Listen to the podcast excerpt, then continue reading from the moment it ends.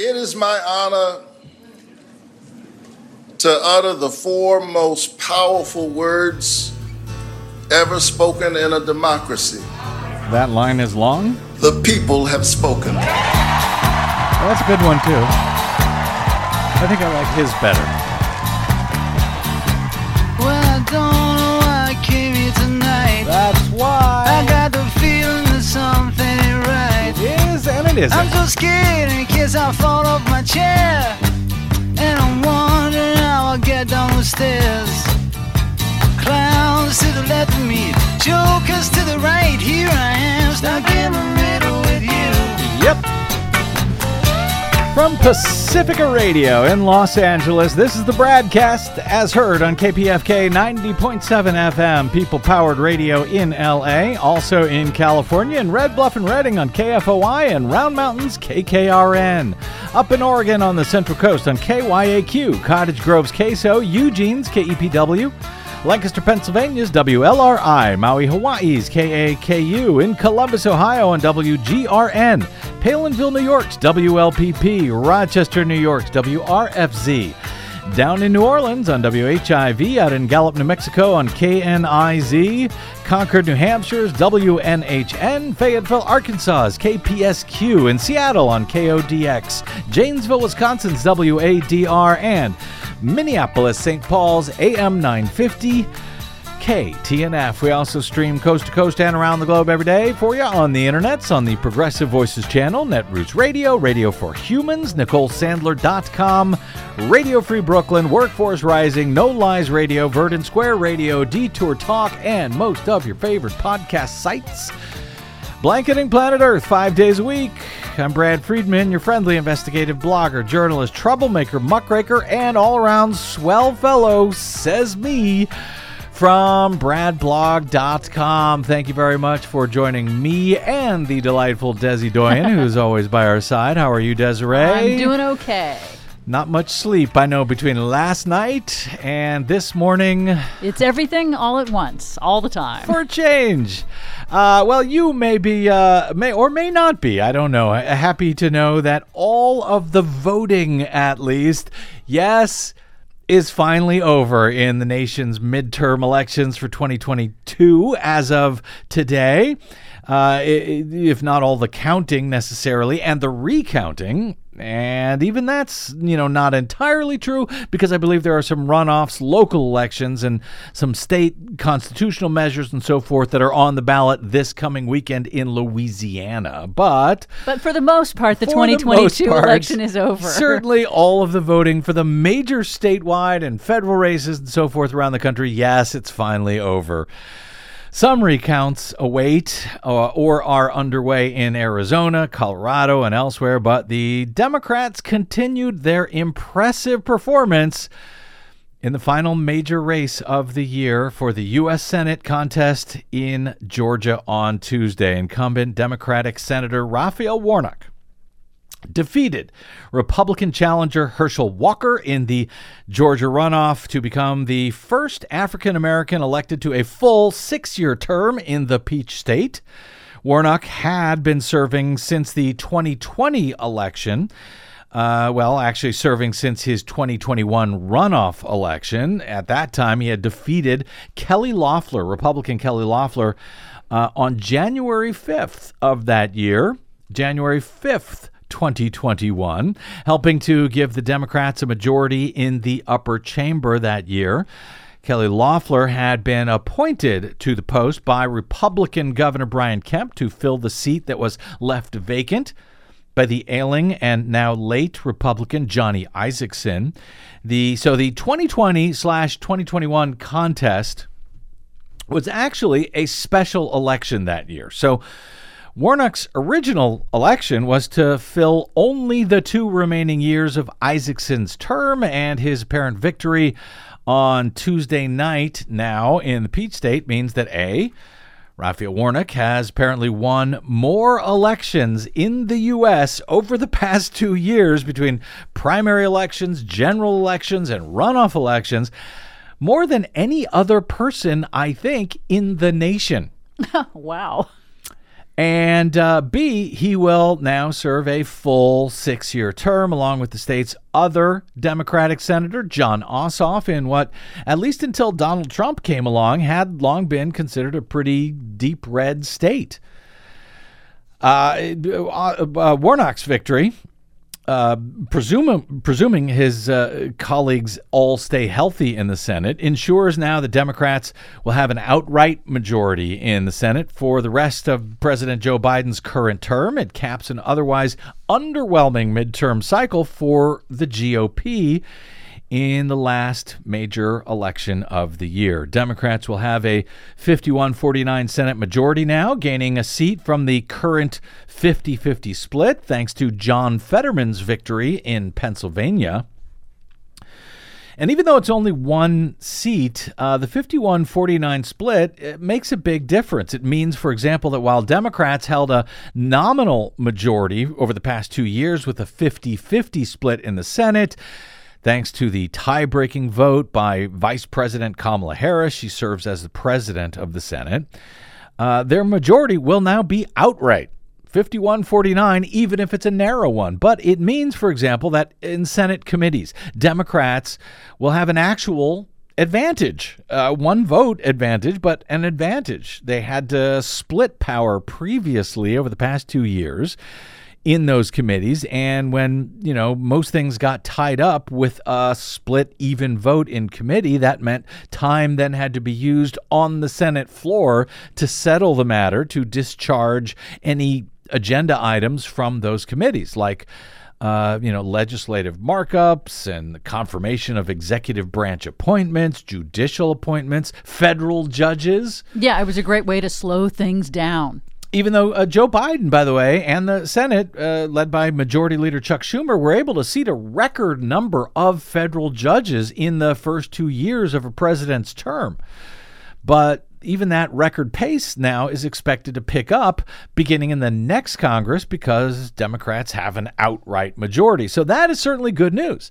There will be divided government, however, in Congress, with Republicans having narrowly flipped control of the House in November. But on Tuesday night, from the results reported across the state of Georgia, all of them tallied by computer as of now, so none of them verified by any actual humans yet, Warnock defeated Walker by just under 3 points, at least as of airtime, improving on his just under 1 point victory over Walker in the first round of voting back in November. Warnock, however, fell just shy of the 50% plus one that would have been needed to avoid this runoff entirely in November. So this is what we have. And Warnock picked up on his victory over Walker in the runoff. In last month's election, Warnock led Walker by 37,000 votes out of almost 4 million cast on Tuesday night. Warnock appears to have defeated Walker by nearly 100,000 votes. That's a pretty strong victory. Out of a bit more than 3.5 million cast. Yeah, it is an impressive turnout, by the way, also for a runoff election, particularly in the wake of Georgia's SB 202. That's their voter restriction law that was adopted after the 2020 election to make it harder for certain people to vote after Donald Trump pretended that the election had been stolen from him. Including among the suppressive measures, they compressed the time and the number of early voting days between the general election and the runoff, which used to follow Election Day by about 2 months. Well, this time it all had to be done in one single month. During his victory remarks on Tuesday night, Warnock referenced the difficulties that voters did have in voting under the new state law adopted by state Republicans last year. There are those who would look at the outcome of this race and say that there's no voter suppression in Georgia. Let me be clear. Just because people endured long lines that wrapped around buildings, some blocks long, just because they endured the rain and the cold and all kinds of tricks in order to vote doesn't mean that voter suppression does not exist. It simply means that you, the people, have decided that your voices will not be silenced.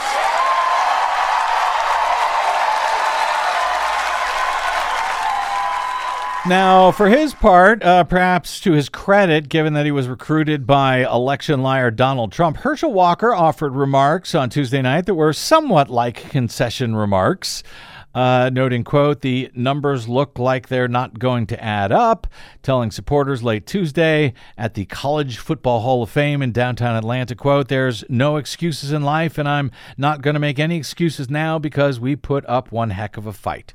In fact, he did. The fact that this race was as close as it was is somewhat amazing to me, given how terrible Walker was as candidate, and frankly, how good Reverend Warnock actually is as candidate, with some on Tuesday night even chattering about the possibility for higher office for the 53-year-old pastor at Atlanta's Ebenezer Baptist Church, where civil rights icon Martin Luther King once served in the same role, and where Warnock continues to preach on Sundays, even while serving as a senator. Yeah, it seems kind of remarkable, but I think that we can clearly see in this that Republicans in Georgia were being a bit cynical about all of this and choosing what would bring them the most power versus who would represent Georgia. Who would do that? I don't know. Walker's defeat bookends the GOP's struggles this year to win, with flawed candidates, putting it nicely, cast from Donald Trump's mold.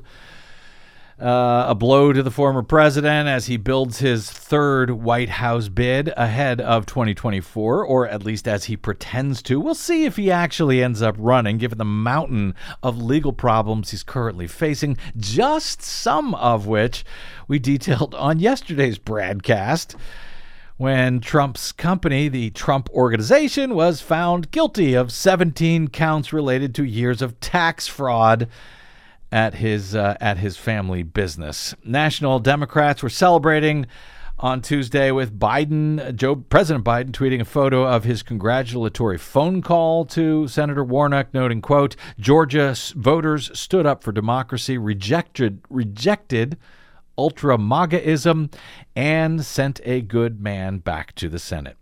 During the campaign, Warnock emphasized his willingness to work across the aisle and his personal values, buoyed by his status as the senior pastor at Ebenezer Baptist. Warnock promoted his Senate accomplishments, touting a provision that he sponsored to cap insulin costs for Medicare patients. He hailed deals on infrastructure and maternal health, healthcare that was forged with Republican senators, mentioning those GOP colleagues even more than he mentioned Biden or other Washington Democrats. Walker, meanwhile, avoided campaigning with Donald Trump until the campaign's final day, when the pair conducted a conference call on Monday with supporters. But it was, by then, too late. Democrats increased their early vote share in the run-up to Election Day, with the GOP still holding most of their voting for the final day of the election, after giving up what had once been their advantage. I remember when I started covering elections about 20 years ago, and it was just sort of taken for granted that when it came to absentee ballots, well, that was for Republicans. Republicans did really well in absentee voting. It was one of the reasons why Republicans, when they started to force these strict photo ID laws around the country, they only made them appeal to election day precinct voting. Yeah, apply to precinct voting.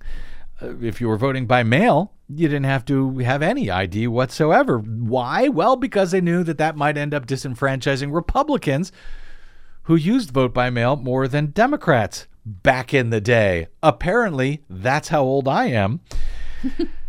Walker now joins failed Senate nominees Dr. Mehmet Oz of Pennsylvania, Blake Masters of Arizona, Adam Laxalt of Nevada, Don Bolduc of New Hampshire, as all Trump loyalists who ultimately lost races that Republicans once thought, at least, that they could win, that they arguably should have won in a midterm election year in which Democrats held the House, the Senate, and the White House, with an unpopular president in the Oval Office.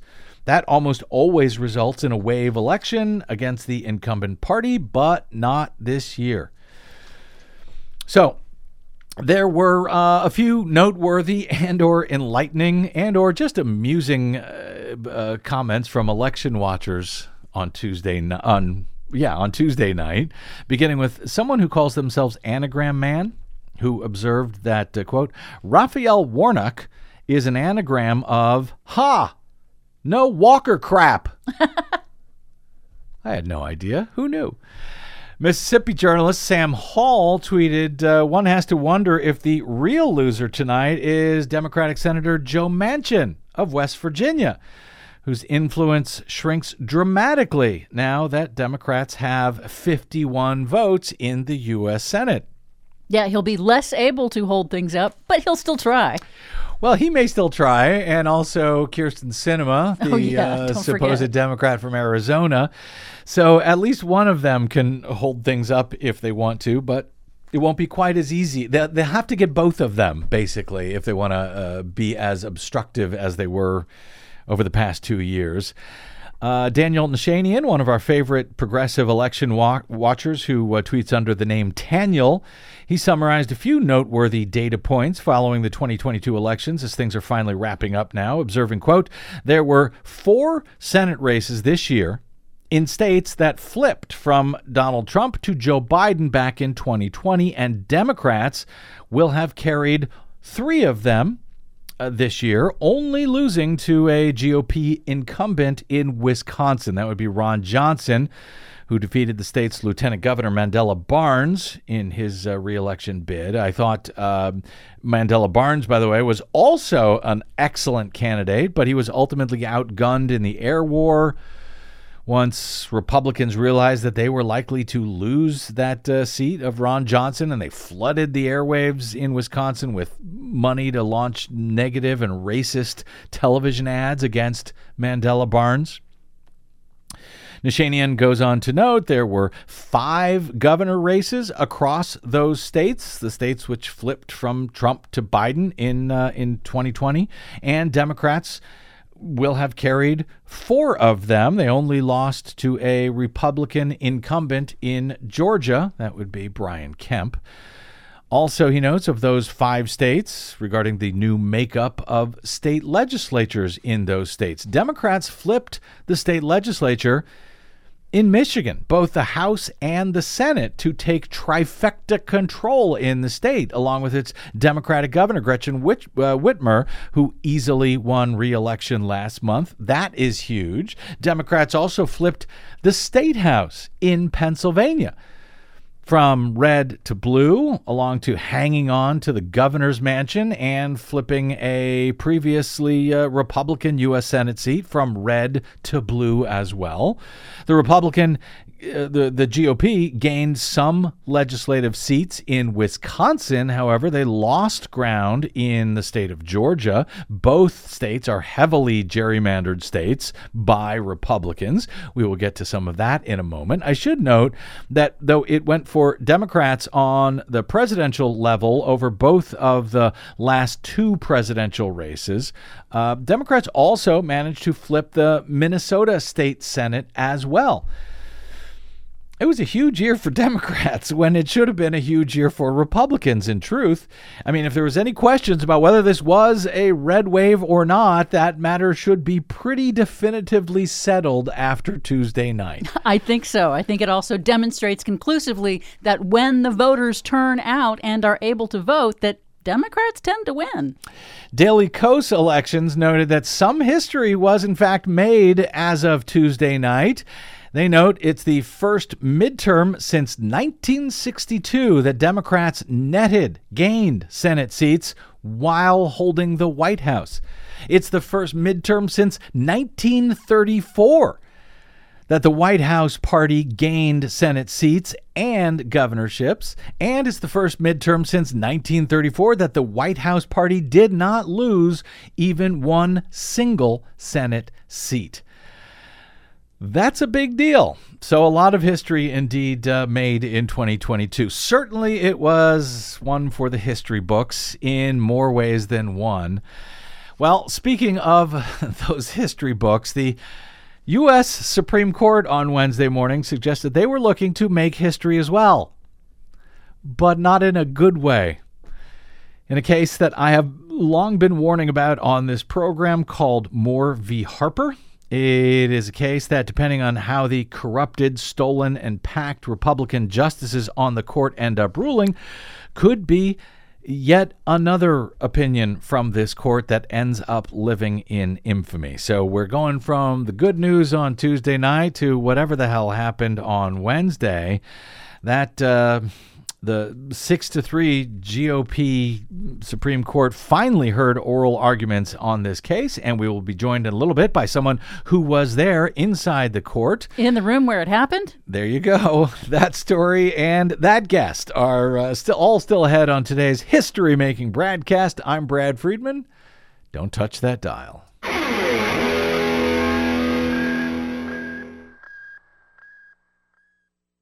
What the public hears on the public airwaves matters. At the Bradcast, we do our best to bring you accurate news and analysis on the issues that actually matter, and we do it all independently without corporate or political influence. But we can't do it without you, now more than ever. Please help us stay on your public airwaves by going to bradblog.com/donate to help keep us going. That's bradblog.com/donate. And thanks.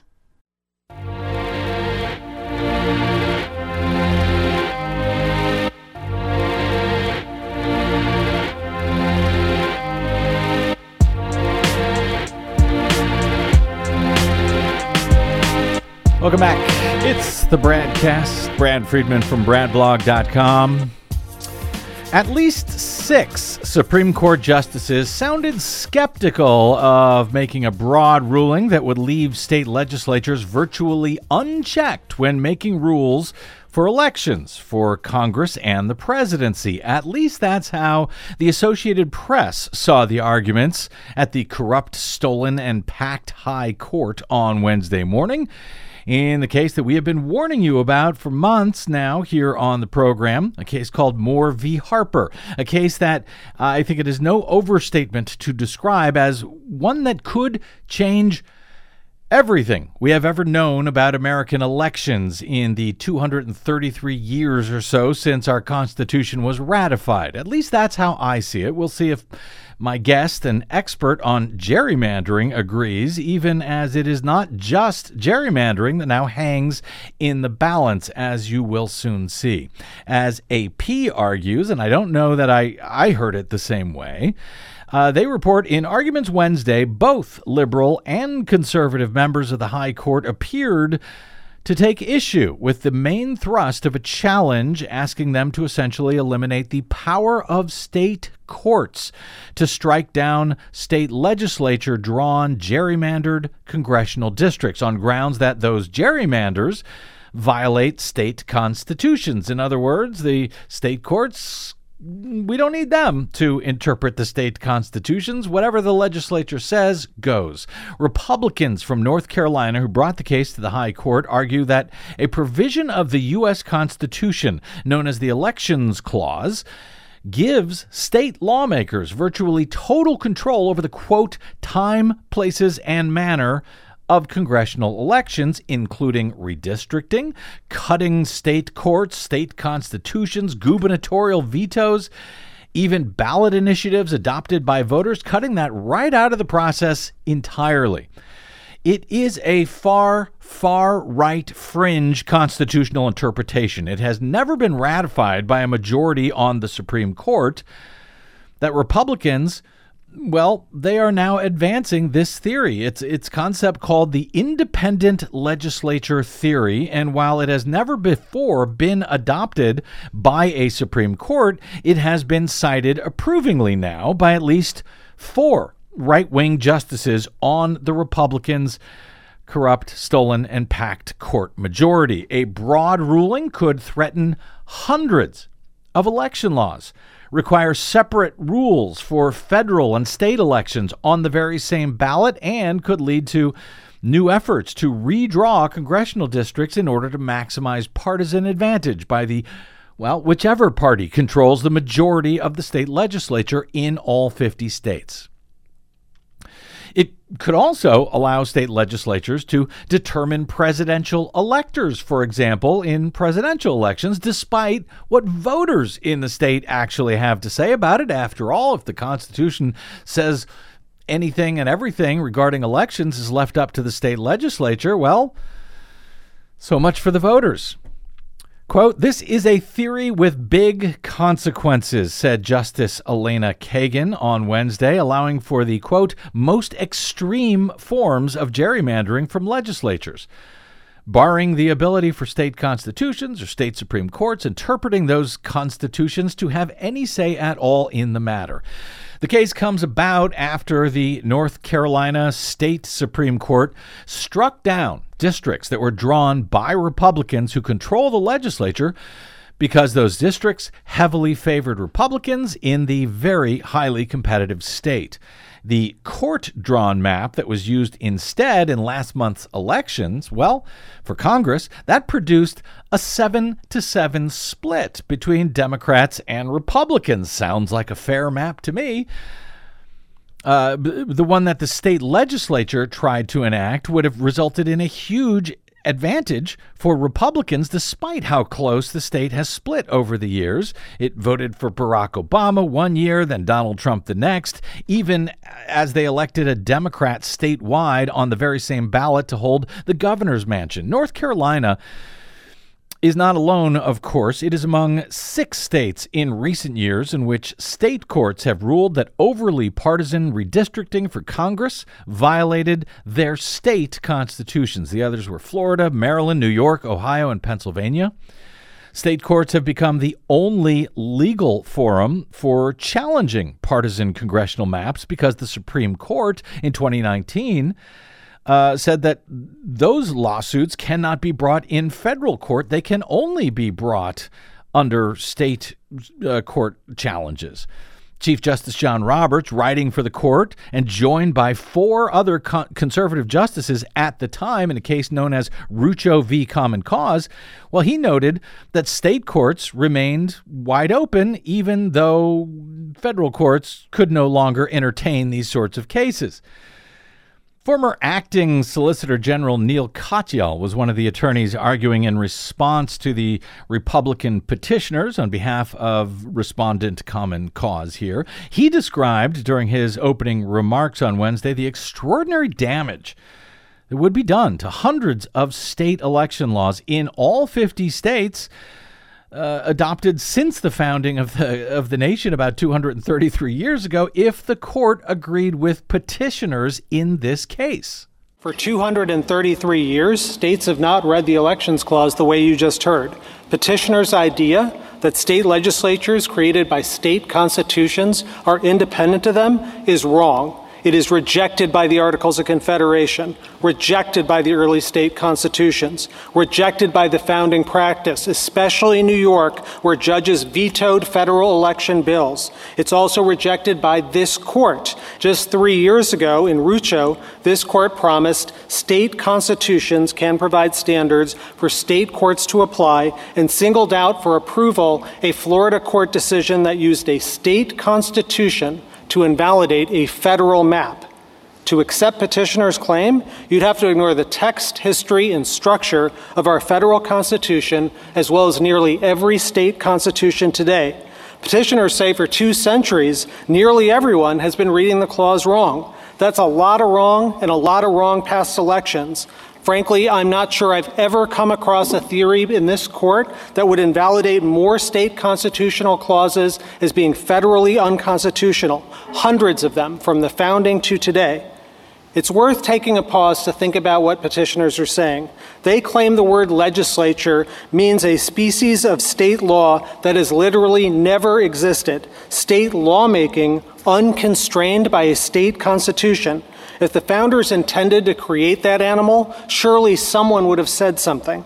Finally, the blast radius from their theory would sow elections chaos, forcing a confusing two-track system with one set of rules for federal elections and another for state ones. Case after case would wind up in this court with a political party on either side of the V. That would put this court in a difficult position instead of leaving it to the 50 states.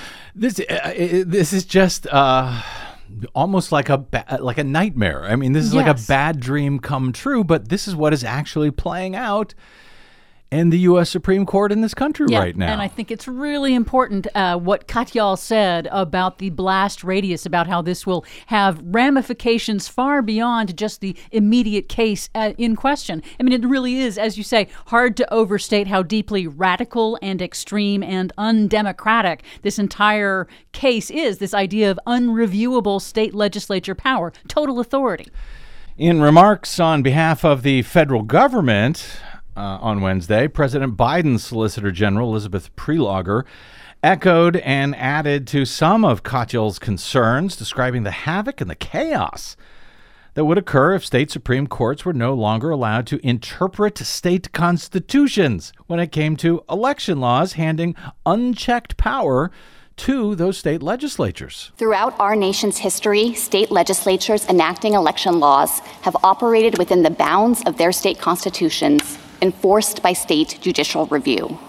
This practice dates from the Articles of Confederation, and the framers carried it forward by using parallel language in the Elections Clause to assign state legislatures a duty to make laws.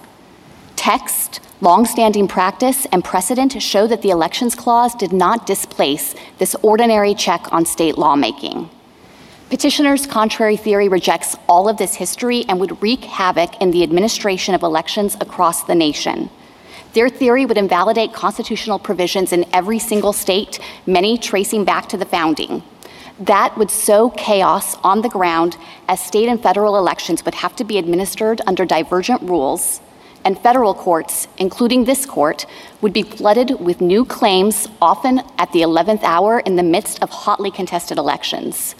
The court should adhere to the consistent practice that has governed for more than 2 centuries and should reject petitioners' atextual, ahistorical, and destabilizing interpretation of the Elections Clause. It really does feel like a bad dream, but this is reality, and I'm not quite as certain as Associated Press AP is that there were at least 6 Supreme Court justices who were skeptical of this theory. Yeah, I would agree with you. I did not get that same sense. Far-right Republican Justices Alito, Gorsuch, and Thomas, they're already on record. They wrote back in March that they would have allowed the Republican-drawn map in North Carolina to be used this year, even though the state Supreme Court there found it to be a clear violation of the state's constitution. Republican Justice Brett Kavanaugh has separately written about this radical idea of the need for the federal courts to police the actions of state courts when it comes to federal elections, even when those state courts are interpreting their own state's constitution. We have to police those state courts. Let the feds do it. In North Carolina, meanwhile, Republican lawmakers will not have to wait for the court's decision, which is likely to come next June, in order to produce a new congressional map that is unfair and expected to have many more districts gerrymandered for Republicans, even as Democrats won half of the state's 14 congressional seats under the state court ordered maps last month. Republicans have since seized control of the state Supreme Court majority in those same midterm elections. 2 newly elected Republican justices now give the GOP a 5-2 edge that makes it more likely than not that the state Supremes will uphold a new map with more Republican districts, since by state law, court-ordered maps may be used for just one election before the legislature gets another crack at it.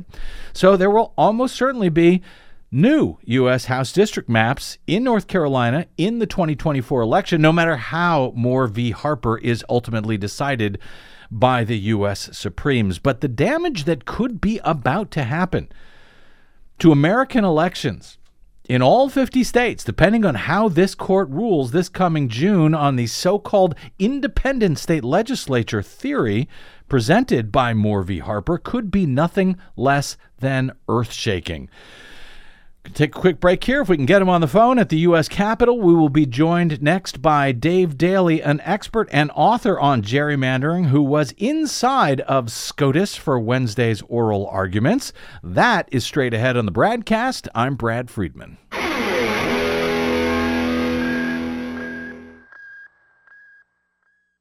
Hey, this is Brad. Here at the Bradcast and BradBlog.com, we fight for election integrity all year around, like no other media outlet in the nation. But of course, we need your help to help us remain on your public airwaves and completely independent. Please help us continue that fight over your public airwaves by stopping by BradBlog.com/donate. And thanks.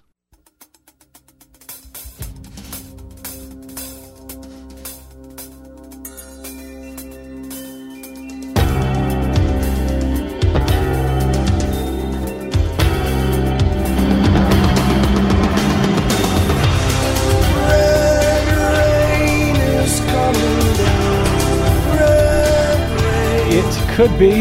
Welcome back to the Bradcast. Brad Friedman from BradBlog.com. If North Carolina Republicans have their way at the U.S. Supreme Court in Moore v. Harper, complete, unfettered, unreviewable control of state election law would be granted to its GOP state legislature, they'd be able to ignore the state constitution and defy the state Supreme Court's interpretation of it. But it would also allow state legislatures across the country to do the same thing for virtually any election law regarding federal elections under the so-called independent state legislature theory.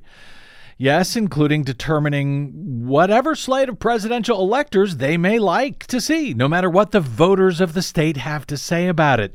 This theory, which has never been approved as a legitimate doctrine in the U.S. Constitution by any U.S. Supreme Court until perhaps now, yes, could become the law of the land. Here was Justice Elena Kagan responding to the attorney for the Republican petitioners from North Carolina on Wednesday morning as he argued in favor of Moore v. Harper, pardon me, the insane so-called independent state legislature theory.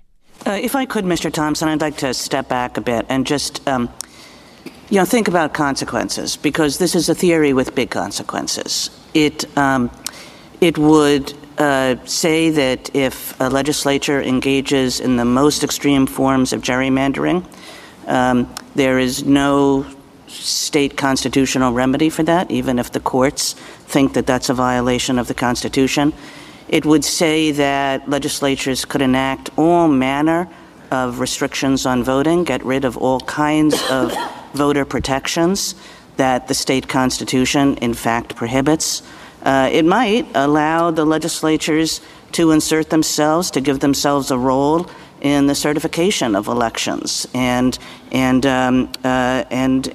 way election results are calculated. So.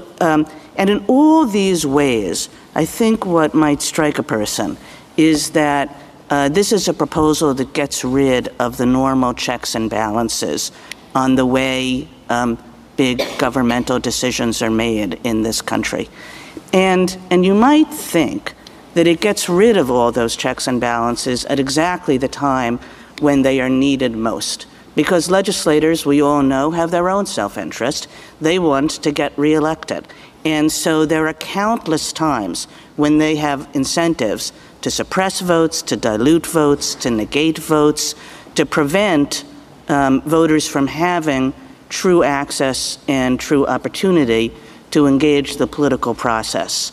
It seems very much out of keeping with the way our governmental system works and is meant to work. And I think if I could just connect it up to the last question that I asked, it's why, in all these recent cases, we have statements that say, of course, when the legislature acts, it's subject to the normal constraints. I mean, in this area of all areas. Of course, it used to be subject to normal constraints. We'll see if that's the case as of, next June when the Supreme Court decides Moore v. Harper. Joining us now to get a sense of how things played out inside the U.S. Supreme Court on Wednesday morning is our friend David Daley, who was there for oral arguments in Moore v. Harper.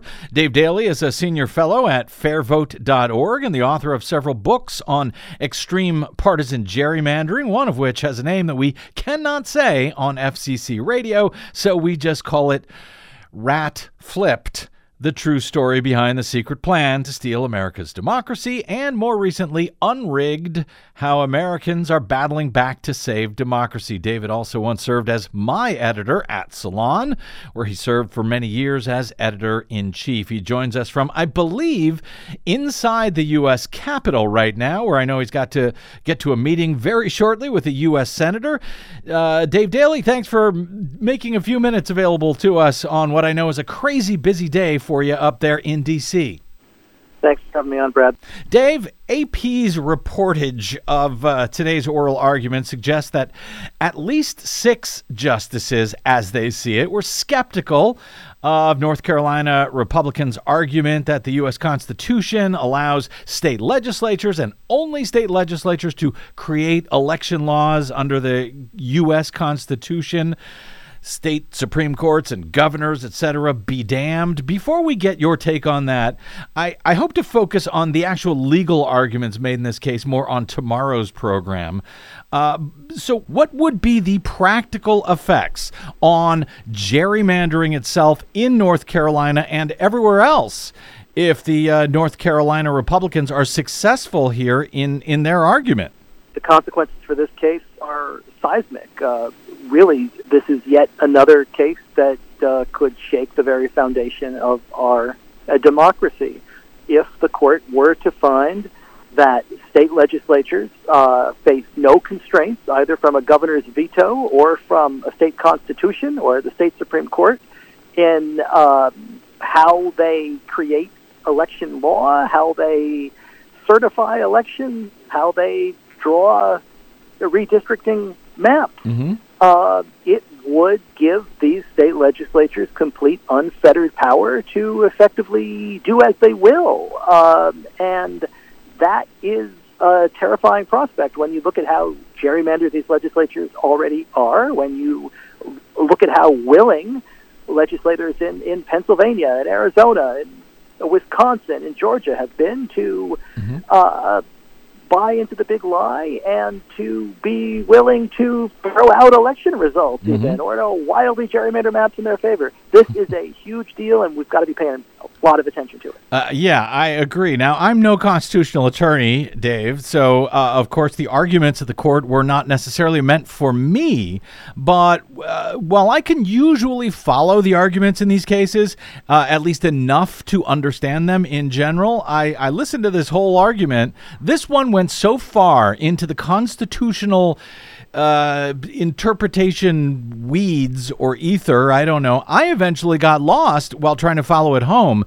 But it seems to me that that's actually because this argument is really so insane, so unprecedented, and frankly so convoluted that it would cause so much damage if it was actually unleashed. Is it a fair assessment to say that, I don't know how you interpreted it, but I was so confused, it made me feel like, well, maybe their case was not that strong. I would put it a slightly different way, although I would agree with you that the independent state legislature theory is bonkers, that it, and I think bonkers is the technical constitutional law. Yes. Word to describe it. Yes. It is not grounded in any reading of the Constitution, of American history, of the founding, of the actual way that state constitutions have functioned in the last 233 years. Mm-hmm. So on that and on the merits of this case, I think you're absolutely right. But I think what we need to remember is that when it comes to the Supreme Court, and especially when it comes to this Supreme mm-hmm. Court, that bonkers is no mind. That it only takes five of them mm-hmm. to effectively do what they will. And at the beginning of the segment, you suggested that the AP mm-hmm. believed that there were six justices who were skeptical. Right. I would frame that slightly different. I would say that there were three justices who were opposed, the three liberals, Jackson, Sotomayor, and Kagan. Mm-hmm. There were three who seemed, very much on board in Thomas and Gorsuch and Alito. And there were three that I would define not as skeptical, but as independent state legislature curious. I don't think that they were looking for a way to knock a bonkers theory down. I think that they were looking in typical John Roberts fashion for a way to slowly guide us towards the bonkers. And it seems to me that what he's trying to do is fashion some sort of compromise that is not the maximalist, most insane reading of this, but that he most certainly is trying to cut state Supreme Courts out of the process of reviewing state legislature law. And I think that they've got the case fundamentally wrong. And I think that this is where we all got confused today, right? Because you know, and I know, what this case is really about. This case is about the consequences of what happens if these legislatures get these wild and unfettered powers handed to them. And that is not what we were arguing about in the court today. And that is because Roberts and the conservatives did a nifty jujitsu on all of this. And they made the argument about, well, what happens when state Supreme Courts go too far? And what happens when these state Supreme Courts are legislating from the bench? When really what the issue ought to be here, that's not the threat.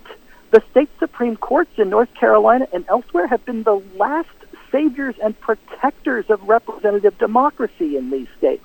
The danger does not come from state Supreme Courts going too far. It goes from these... But the danger comes from the legislatures going too far.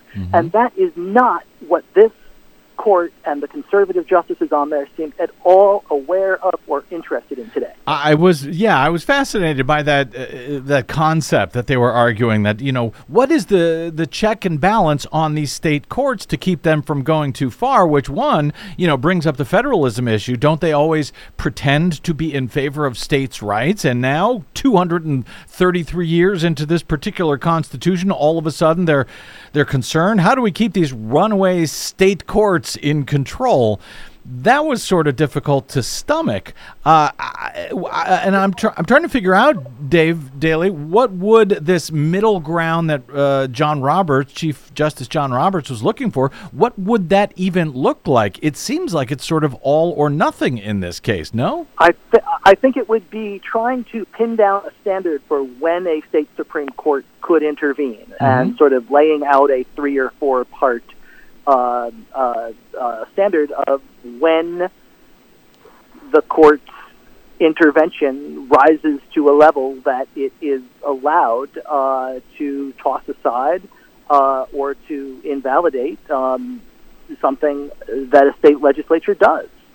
And Roberts is kind of a fascinating figure here, right? Because what Roberts does is he portrays himself as a moderate while always moving the line just a little bit further in the other direction. And it's a constant bait and switch. You'll remember in the Rucho case, the case in which Roberts effectively closed the federal courts to partisan gerrymandering. Right. What he wrote in that case was that federal courts' involvement was not necessary because state Supreme Courts and state constitutions were doing a perfectly good job of hemming in partisan gerrymanders. Right. And today, when Roberts was reminded of that, he sort of dodged and ducked, right?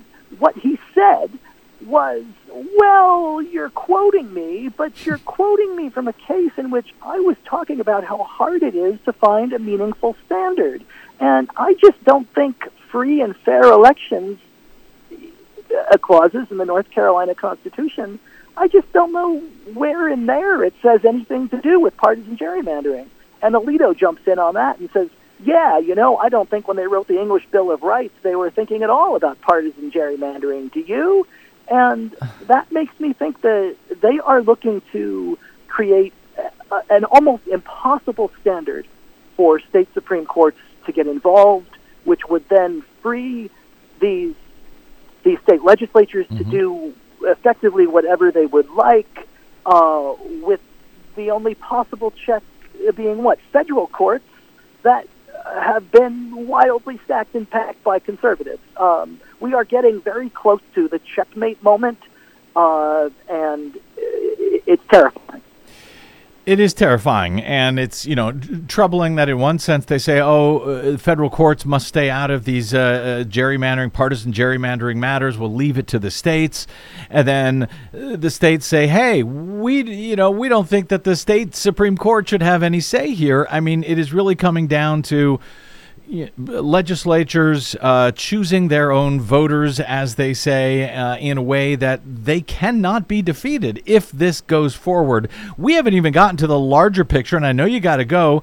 I think you've got a meeting at a senator's office there, but the larger picture of how this ruling can affect not just gerrymandering, but, you know, how states determine who their electoral slate will be in presidential elections. Right. That's exactly right. And that's what's so terrifying here is that if you give legislatures that have already been gerrymandered so that they are full of extremists beyond the reach of voters, and then remove any checks and balances on them, we have seen how many of them are proponents of the big lie. What we saw on January 6th will be simply the dress rehearsal for what we will see in 2025.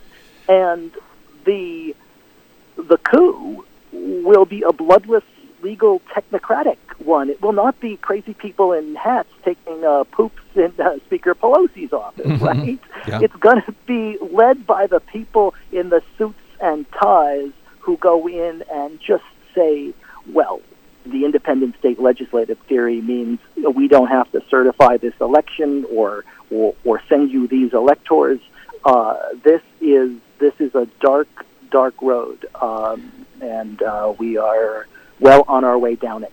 David, inside the Supreme Court courtroom on Wednesday morning, what was the sense in the room for you've been to a lot of these cases, a lot of these oral arguments by now. Could you get a sense in the room of, how the folks there were hearing this case and how they think this is going to be playing out once we get a ruling back in June, I guess, of next year? Yeah, it's a good question. You can read the facial language. You know, you can see Alito kind of smirking and rocking back and forth. You can, Gorsuch was just incredibly nasty to the lawyers on the side of the voting rights group. Yes, he was. That made it all the way out here. I could tell that from here. Yeah. Right. You didn't have to be in the room to see that. Yep. This court is making up the rules as it goes along. And they are not playing constitutional law. They are playing Calvin ball, right, from Calvin and Hobbes, in which the rules are whatever they say they are because they have the power to do exactly that. There are 5 of them, and so whatever they say goes, and that is where I fear this case is going.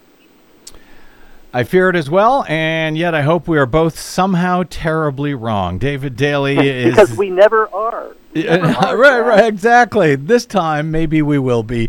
David Daley, senior fellow at fairvote.org, author of a book called Rat Flipped, the true story behind the secret plan to steal America's democracy. I can't say the real name on air. You can also find him... Not so secret anymore. You can also find him on the Twitters at Dave Daley 3, the number 3, and, of course, at fairvote.org. Thanks, David. Get to that senator's meeting. Bye. Thank you, brother. Bye-bye. I think he's going to meet Senator Whitehouse, or at least in his office. I believe that is what he said, and I just want to... Unless we screwed it up, held him too long, and now he's going to miss his meeting. Yeah, that would be bad, but, you know, one of the things you guys, unfortunately and fortunately, you guys both tend to be right about these things, and I really, really, really, really, really hope that you're both very, very wrong about the shape that this might take with concerns the that we right-wing supermajority. Yeah. Yeah, and by the way, Dave said... There were 5 of them. I think he's definitely wrong on that. There are 6 of them. You know, Justice John Roberts is pretending to be some sort of moderate. Oh, I'm not like these crazy far right wingers. Yes, he is. Yeah. Yes, he is. He just tries to couch it, as Dave himself said, in some sort of moderate sort of half measure for now that is absolutely going to the same place, but it looks like maybe it's not. And that seems to be where that would seem to be the good news if that's the ruling that we end up getting on this. Yeah, and having listened to the arguments, I think that Justice Amy Coney Barrett, she is sort of an unknown factor in all of this because she doesn't have any, literature that she's written about it or had any. She's the only one who's not on the record. She's the only one who's a cipher on this one when it comes to the record. And she did seem skeptical of the arguments during the arguments. But one of the things that struck me was how the lawyer for the petitioners, the North Carolina Republican Party, they seemed to be saying that the remedy for a rogue state legislature having all of this authority was not for the court, the state Supreme Court, to step in, but for Congress to step in. But we know that because of the Republicans blocking voting rights bills in Congress, that avenue would be shut off. And also that Republican state legislatures are gerrymandering so heavily that voters can't elect representatives who would then remedy the situation. So it seems to be a catch-22. And we're basically just left with whatever Amy Coney Barrett decides. So I'm sure it'll be fine.